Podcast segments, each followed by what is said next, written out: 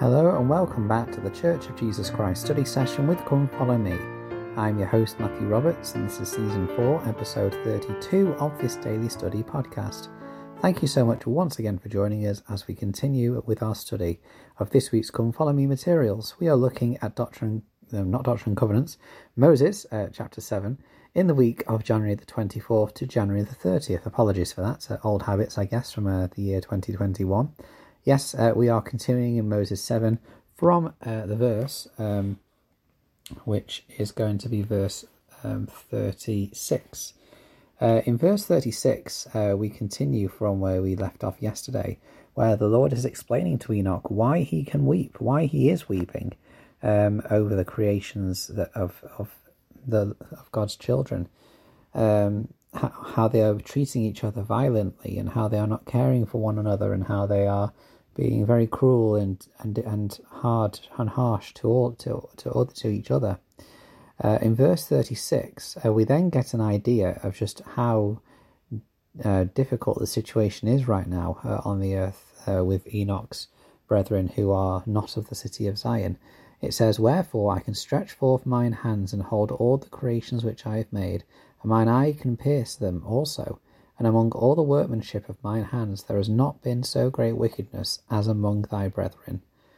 This is the verse which members of the church use to suggest that the earth upon which we live, the inhabitants of it, is the most wicked kind of planet that God has created. I mean, obviously we don't have a clear understanding and idea of just what life is like in all of God's creations, but it does give us a sense of understanding of just how important our Saviour's atonement is, and why it is so important that we learn of it and apply it into our lives. We then continue on a bit further, and we go to verse 41, and it says, "And it came to pass that the Lord spake unto Enoch, and told Enoch all the doings of the children of men. Wherefore Enoch knew, and looked upon their wickedness, and their misery, and wept, and stretched forth his arms, and his heart swelled wide as eternity, and his bowels yearned, and all eternity shook." How powerful is that? Enoch starts to get an understanding and perspective on what the Lord was talking about, the feelings that the Lord was referring to. His heart swelling wide as eternity. I mean, just beautiful language that. It reminds me of the linked verse in the footnotes in Mosiah 28 verse 3, where it said about the sons of Mosiah, "Now they were desirous that salvation should be declared to every creature, for they could not bear that any human soul should perish, yea, even the very thought that any soul should endure an endless torment did cause them to quake and tremble."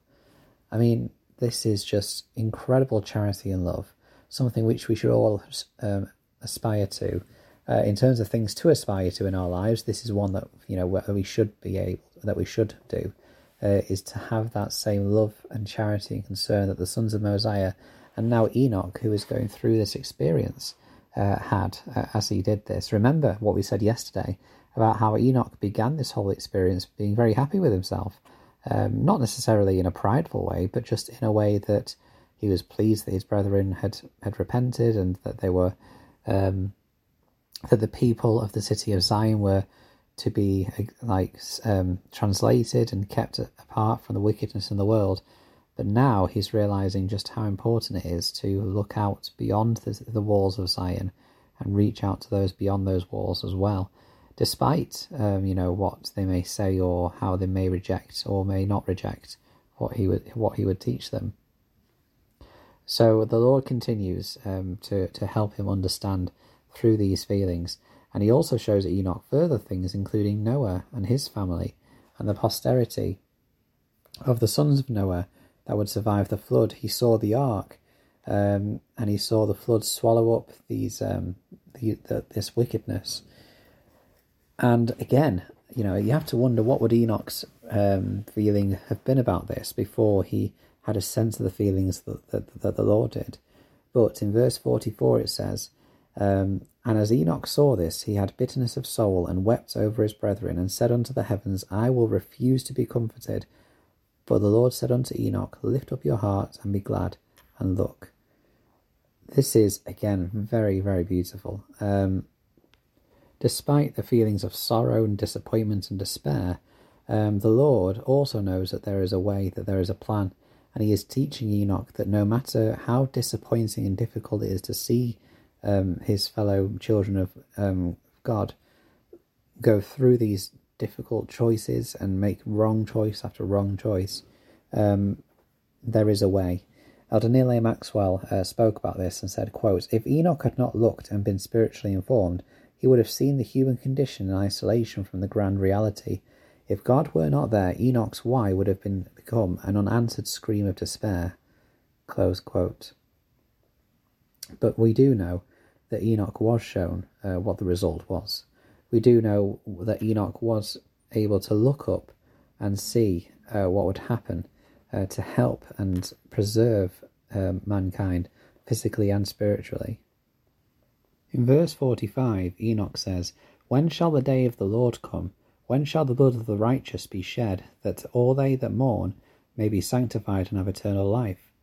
The Lord answers Enoch's question in the next verse and shares that the Lord will come in the meridian of time. And then in verse 47 it says, "And behold, Enoch saw the day of the coming of the Son of Man, even in the flesh, and his soul rejoiced. The righteous is lifted up, and the Lamb is slain from the foundation of the world, and through faith I am in the bosom of the Father, and behold, Zion is with me." So Enoch sees that the Saviour does come, and that he will come to the earth in a physical body, but that he would also be sacrificed and crucified.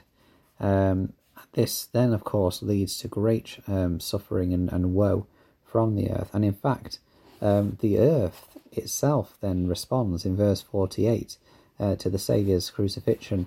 In verse 48 it says, "And it came to pass that Enoch looked upon the earth, and he heard a voice from the bowels thereof, saying, Woe, woe is me, the mother of men. I am pained, I am weary, because of the wickedness of my children. When shall I rest, and be cleansed from the filthiness which is gone forth out of me? When will my Creator sanctify me, that I may rest, and righteousness for a season abide upon my face? And when Enoch heard the earth mourn, he wept and cried unto the Lord, saying, O Lord, wilt thou now not have compassion upon the earth? Wilt thou not bless the children of Noah?" This is particularly fascinating because we learn about the earth being part of this process, part of this plan, and that the earth seems to have some sort of sense about what is happening. Joseph Fielding Smith explained, quote, "The Lord here informs us that the earth on which we dwell is a living thing, and that the time must come when it will be sanctified from all unrighteousness." Close quote. So, it's fascinating because we know, obviously, that the earth has been baptized in water through the flood of Noah. We know that there will be a baptism of fire with the Holy Ghost. And that is also kind of you could also refer to the celestial process, how the earth will become as glass, which we read in Doctrine and Covenants. There's just some really interesting symbolism when it comes to the earth. But all of this, of course, is looking at how Enoch is trying to understand just all these things that he's being shown and what that means for all of the children of men, or the children of God, I should say. We will continue this tomorrow. And in the last couple of days, we'll have a look at kind of the resolution of the Lord and what will happen with the Saviour's sacrifice and what that means for us. And also then what Enoch learns from this overall. Thank you so much for listening today. Please do join the Facebook group, Church of Jesus Christ Study Session with Come Follow Me. And let me know what you've been studying with this great chapter. Thank you so much for your time. And until we meet again.